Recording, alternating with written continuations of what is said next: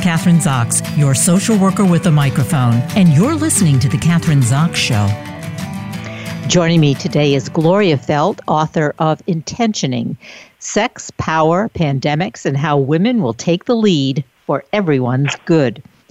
In the wake of two pandemics that shook our world to its core and revealed deep fault mm-hmm. lines in our culture. New York Times bestselling author Gloria Feldt shows how we can seize the once in a lifetime opportunity created by massive disruption to build back stronger with women at the center of the recovery. Through the lens of women's stories, we learn a fresh set of leadership tools, skills, and concepts that help women reach their own highest intentions, purposefully creating new norms while guiding institutions to break through the remaining barriers to gender, gender and racial parity. She urges all who identify as women of all diversities and intersectionalities to embrace their personal and collective power to lead with intention, confidence, and joy. She's a former CEO and president of Planned Parenthood. She's been featured in the Washington Post, Forbes, Time, Fast Company, Vanity Fair, and, and much more. Welcome to the show, Gloria. Nice to have you here.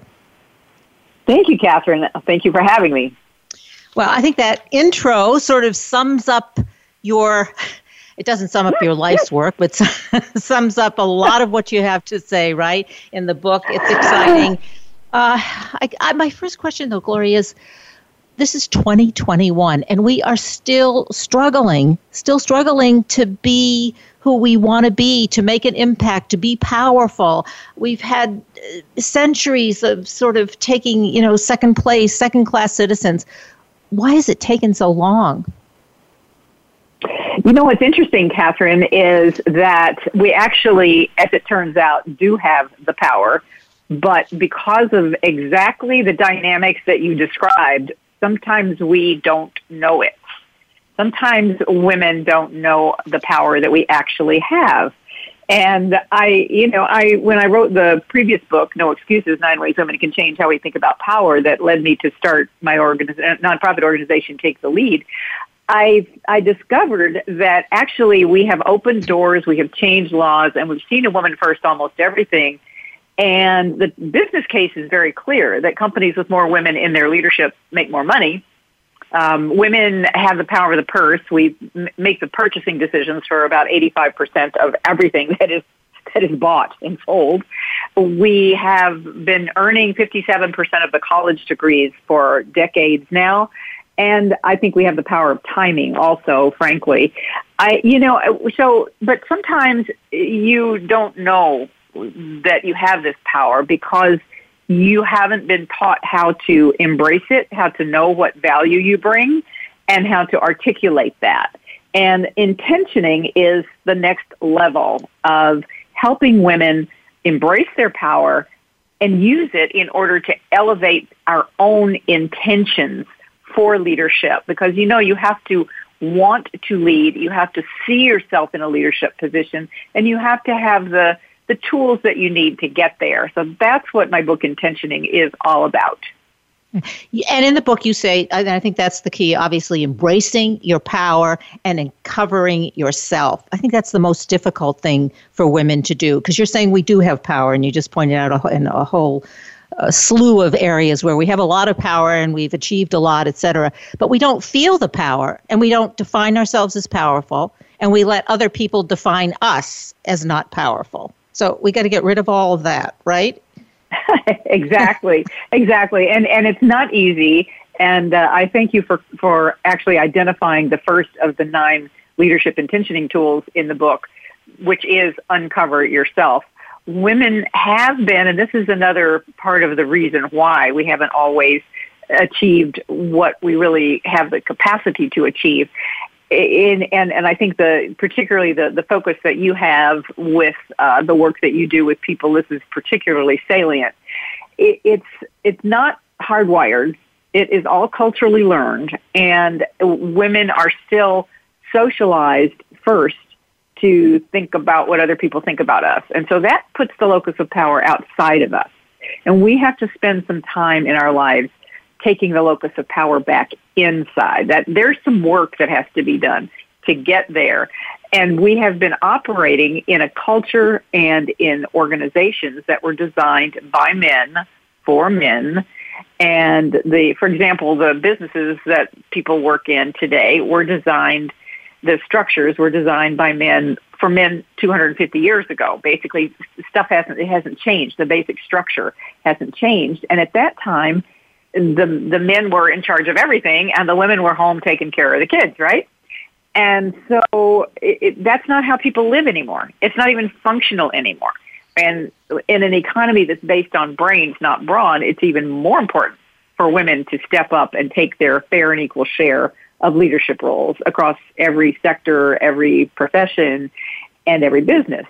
So I will say in your book and also in your experiences, you have we can. Re- I like to get specific in terms of putting a face on these women who have done that, who do this, who we can look to um, as leaders. Who are some of these women who have been able to do uh, what as what all you know have the intentions and are able to accomplish what you talk about in the book? Yes. Well, I mean, I, you know, we all, it always starts with oneself, right? They say you write the book you need to read. But when I conceptualized intentioning, I knew that I wanted to create these leadership tools around the stories of women because I've been so inspired and I've learned so much from women in my own life.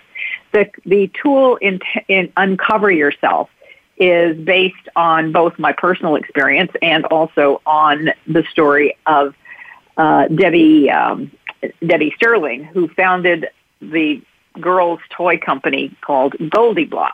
And if you're not familiar with GoldieBlox, if you, if, especially if you have a girl between, oh, I'd say probably three and 12 years old in your life, you're going to want to get her some GoldieBlox toys to play with. They're engineering toys for girls to help girls learn how to the joy of making things and building things and designing things and and and and Debbie's hope is that they will then use that to become engineers and enter the STEM fields in general.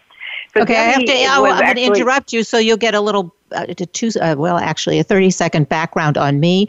I have two brothers, an ex-husband, a boyfriend, three sons, and three grandsons so I just want to tell you who you're talking to, so you know who you're talking okay. to. Okay. All right. Okay. All right. so you have totally been living in in, in a culture designed by men yes. for men. Absolutely. That's, that's a, you totally get this. And okay. uncovering yourself really means, first of all, you have to know who you are and come to terms with who you are and what your deepest values are. Um, so to, to continue with Debbie with Debbie's story, she was uh, she was taking an engineering class at Stanford University, and she was one of very few women in the class. The the teacher humiliated her in front of the entire class when she got an answer to a question incorrect, and he asked the entire class whether she should be able to to finish the course and if she should get a grade in it. This humiliated her so much that she ran out. She was crying and to his credit, one of her male, one of the male students came out after her and persuaded her not to drop the class. She didn't drop the class, but what she did was it helped her to uncover this piece of herself, which is that she realized what she liked to do more than anything else was to design things and that she had been trying to do it without being authentically herself.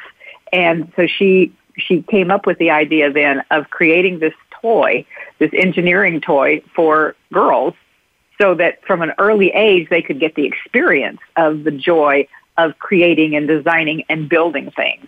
And she she applied that same thing to her leadership. She said that she had when she entered the business world, she tried to behave like the men around her and she was not happy. It wasn't working for her. The people weren't happy with her. And she actually got a coach and the coach helped her to realize, no, you have to be yourself. You have to be you.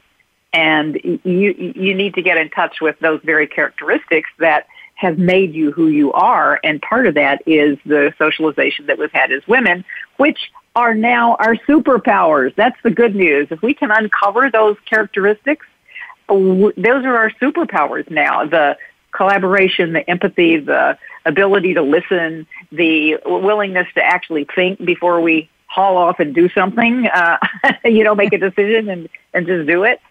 So but one of the things, things you just said well before now. we do that, or that's part of it, which I think is really important, and you talk obviously you talk about this in the book, but disruption. When you have a, a disruption, if you see it as, or if you're able to use that disruption like she did to uncover yourself. I mean, that's, I think, because I know uh, you mentioned, or I mentioned in the beginning, how the, in the wake of the pandemics, that's a disruption that it, it's an opportunity or has been an opportunity for women to uncover themselves, to see their strengths, to be able to, uh, to be able to see their powers in the context of let's say the pandemic. In her case, it's that individual, you know, being humiliated in the class. Instead, she stopped crying, I assume, and then was able to take a look at it, right? Yeah. Well, yes, and if she didn't stop crying, that would have been okay too because yeah. that's one of the other things. It's like, okay, so what if you cry? It's, you know, it's a, it's a normal human emotion. But I appreciate the way you tied those two things together, Kathryn, because I, I, you know, when I started the book, it was all going to be built around these women's stories. And then when the pandemic arrived, and then there was the second pandemic of the racial injustice that has been there forever, but now we, every, people are more inclined to see it and recognize it for what it is, that it's been part of our culture. I realized that I couldn't write just a leadership tools book, that I needed to put it in the context of what's going on right now. And absolutely, disruption is opportunity. This, you know, when you're in a period of disruption, you're also in a period of potential rebirth. And that means you can rethink everything. And it does mean that so many people are looking inside of themselves and are rethinking and are getting much clearer about who they are and what they value. And that is why so many people are changing careers right now. Yeah, I, am reading these biographies of you know uh, Steve Jobs and Larry Ellison and Elon Musk and all these guys who are uh, billionaires, and what that's one of the things that they do. They have they thrive on disruption and then they take a look at themselves and then they change or they look at what's not working and what is mm-hmm. working but it's always whatever their personal disruption has been. It kind of sounds just like it does sound like what you're talking about. There's another piece to this though. What women would you say because they're let's say the women who are in politics right now because they have a lot of power influence all of those and who who are the women who are we can look to as leaders because some of them i think tend to split us apart and i was going to ask you this I, I thought maybe i wasn't sure whether i was going to ask you or not but take somebody like aoc but uh, let's talk can you mm-hmm. comment on I mean, she's in a very powerful position. Is she leading us? Is she splitting us up? Or I, I want your take on it. Oh, that's a that's a great question to ponder. I, I so it, it, she's certainly a disruptor. Mm-hmm.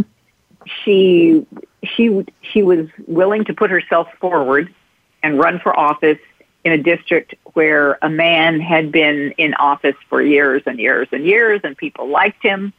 Um, he was, you know, a good legislator, just generally speaking, as far as people could tell. But she saw an, a, a moment in history. She saw a moment where things needed to change in her view. I mean, you may or may not agree with her, but she saw that that was a moment where she could disrupt the status quo. And she had the courage to go after it and she took the action that she needed. One of the things I talk about in the book is the is the VCA method of intentioning, which is you have to have the vision and then you have to have the courage to believe you can achieve it. But if you just have those two things, it doesn't matter. You have to have the third piece, which is the A, the action. And sometimes you have to start taking action before you get the courage. I know that's happened to me often in my own life. You have to like start start moving and then somehow the courage comes to you. But AOC certainly exemplifies those attributes of intentioning. And to that, I, you know, I, I, I, I have great admiration for her. Do I always agree with everything she says? No. Do I always agree with everything any any particular person in office says? Probably not. But but I, from the perspective of leadership and a leadership model, uh, certainly she is somebody who saw that there was a moment in time when when she could when she could take a stand, when she had the vision to see herself in political office, an unlikely candidate, and she had the courage to start working on it, and then she took the action that she needed to take until she got there. Now her challenge, of course, is to utilize that position strategically. And that is where I think political leaders often fall down it's one thing to win a race, it's another thing to govern. Mm-hmm. And once you get into the process of governing, you have trade-offs, you have you, you, you, you have the challenge of staying true to your own convictions while while doing the Washington trade-off dance that goes on all the time. So I I would say that that she's a leader, and you may or may not choose to follow her, but she is definitely a leader. Okay, let's take us down to because I read this I think in the in the beginning in the uh, in your bio. You're a former CEO and president of Planned Parenthood. So now now what's happening to Planned Parenthood, and how, to, which I think is terrible, uh, trying to dismantle it. Uh, what do, how, how does that fit into to what we as women need to do or should be doing? I, I, I have just written an op-ed that I hope somebody will publish uh, that uh, that challenges the women who are the CEOs of Fortune 500 companies, and now there are 41 of them, by the way, which is still not not you know it's not a huge percentage, but nevertheless it's the highest number that we have ever had. Not one of those women would be where they are. Not one of them would be where they are if they hadn't had the ability to plan and space their childbearing because that is the single most important thing a woman has to be able to do in order to be a full citizen, in order to be able to get an education, in order to be able to enter the workforce and, and, and consistently be able to stay in the workforce and earn money. So it, it, it's it, these women need to stand up. All of the, of the millions and millions of women whose lives have been made better, healthier, uh, and, and, and better in every way because they have had the ability to access reliable birth control and women's reproductive health care, they need to be standing up and speaking out right now. And, and I challenge them to do so. And where can we see the op-ed page? Has it? Are you saying? Because that right yeah, now, that needs right now, yeah, right now, it, yes, it has been written. It has been written, and uh, and and I'm I'm aiming to get it published. So maybe we'll send some good vibes to the uh, outlets that I would most like to have publish it. Yeah, I, well, it should be in the I, New I York think, Times. I do think. Well, that's what I think too. So that's, yeah. that's hello, New York Times. Just so yeah. you know, uh, I've pitched it. I'm pitching it to them right now, this minute. That's good. Okay, so uh, you know we have been talking about uncovering yourself and disruptions, uh, but there are other major changes or things we have to take a look at as well to help us be able to um, to get ahead, to be able to show how to do. Um, the book is talking obviously about how we do these intentions. Okay, what else do we need to do? What else is critical? I talk a lot in the book about how gender and racial justice and equality have to go forward together or neither will be successful most likely because the system is set up to divide us, to keep us apart. But together we are invincible and it's it's uh, it, it, racism, sexism, homophobia, uh, anti-Semitism. All of these things are joined at the head, and they are all used as ways to keep us, quote unquote, in our place. So that's number one. We need to, to realize that and join together with, with other like-minded people to make the kind of systemic change that needs to be made. Um, the leadership action tool, leadership, excuse me, leadership intentioning tools in the book include things like modulate confidence, there is a whole industry built up around selling women the idea that you have to be 100% confident. And the truth is, if you were 100% confident, you would never have the motivation to do anything different or better. If you are 100% confident, you can get really cocky and you can you can just think that you know everything. So having a little bit of modulation to your confidence is a good thing. Uh, it will help to motivate you to be learning always. It will help to motivate you to think about how you can do something better, how you can think bigger, better, stronger, how you can have higher levels of intention in your own career. Because as I said at the beginning, you have to see yourself and want to be in a leadership position in order to get it. You have to be willing to put your hand up. You have to be willing to self-advocate. So all of those things are harder to do when you have so much confidence that you already think everything is 100% perfect in your life. So who's modulating their confidence that we're familiar with, that we would know? uh, who's in the public, who, uh, you know, whether it's a politician, a celebrity, somebody who's in a leadership, somebody we look towards, look to for, uh, for, for leadership, like. Oh, that's that's that's. I, I love your questions. I, I you know, I, I I don't know some of these people really well, but I, as I look at the women who are in those Fortune 500 seats, I, I'm going to say I have really respected Mary Barra for the way you know she came up from the ranks, and I'm guessing she didn't always have total confidence that she was able to do the jobs that she was offered, but she took them and she did them, and she has done them very well, and that's how she has continued her rise because she just said yes. Um, I I um, you know I I think that there are probably each one of us has been in that position at some time or another. The woman who I wrote about in terms of modulating confidence is uh, there's there's a, a woman whose story I especially love, Helly Rodriguez Quilliman, and I especially love it now because of the questions you've asked me about women in politics.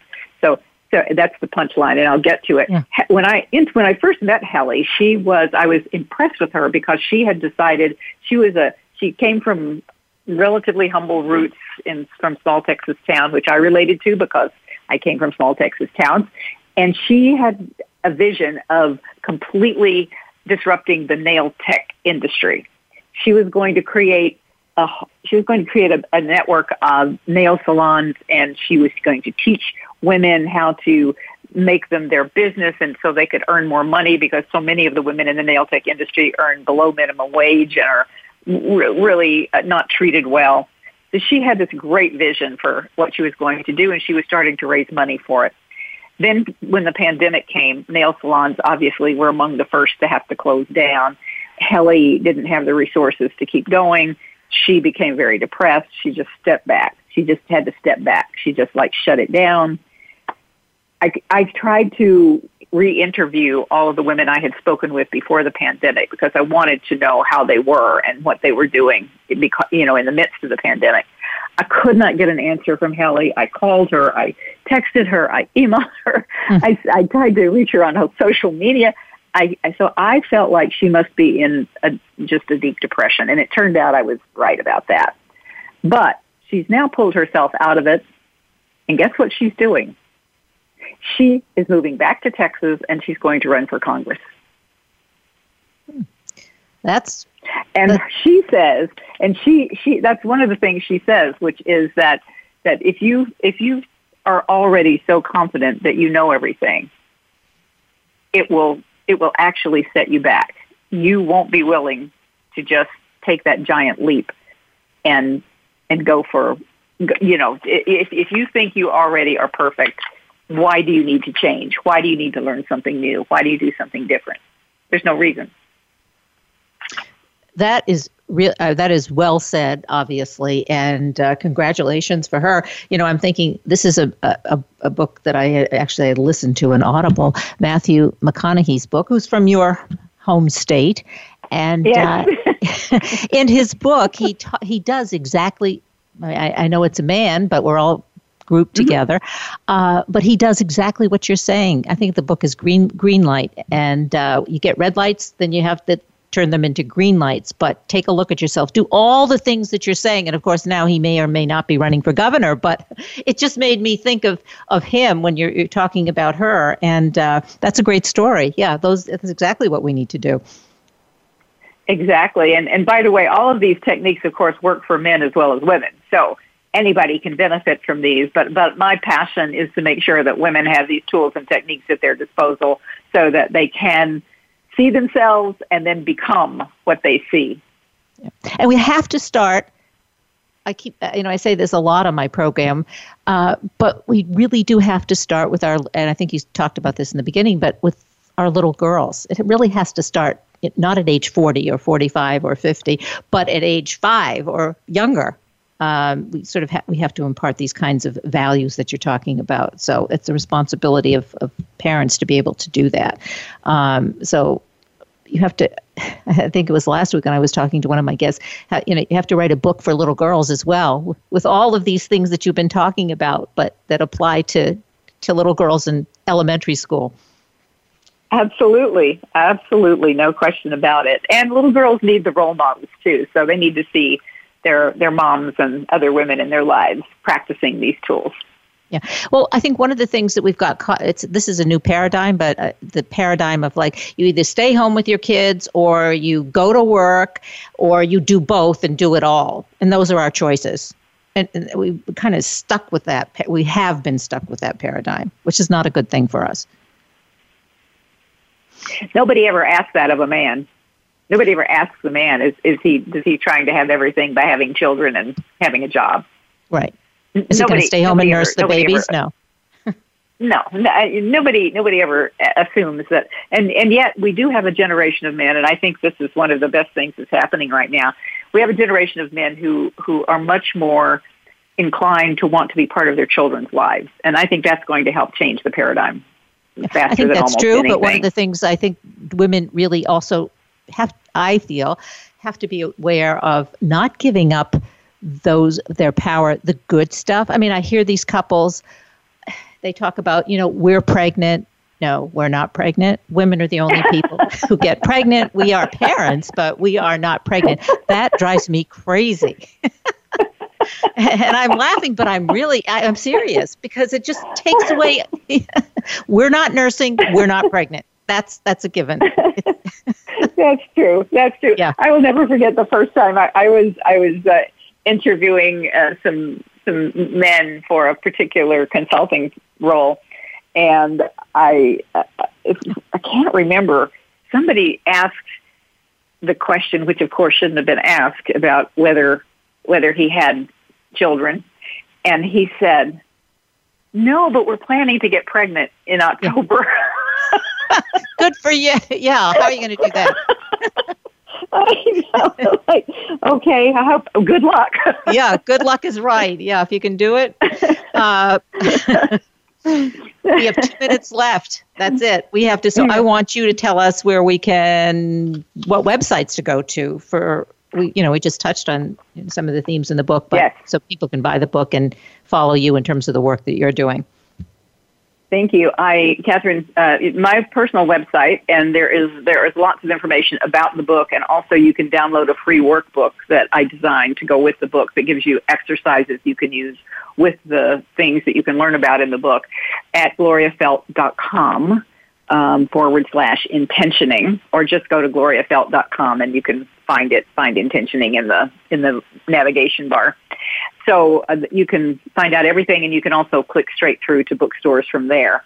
Uh, the uh, I just happen to know that Amazon has the largest supply of books, so I don't usually recommend a particular place, but uh, but I, I, I know that they have a very large supply of these books. So intentioning is is available readily. Uh, should be through any place you like to buy books, and then take the lead is taketheleadwomen.com and there you can find out about our training, coaching, and other services that we have. And we have lots of free resources on the website as well. You can follow me on any social media at Gloria Feldt.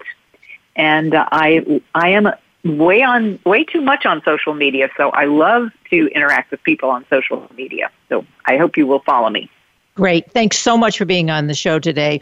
Uh, just a lot of great information, new information. And the title of the book is Intentioning Sex, Power, Pandemics, and How Women Will Take the Lead for Everyone's Good. Thanks so much, Gloria Feldt. Thank you, Kathryn. I'm Kathryn Zox, your social worker with a microphone, and you've been listening to The Kathryn Zox Show.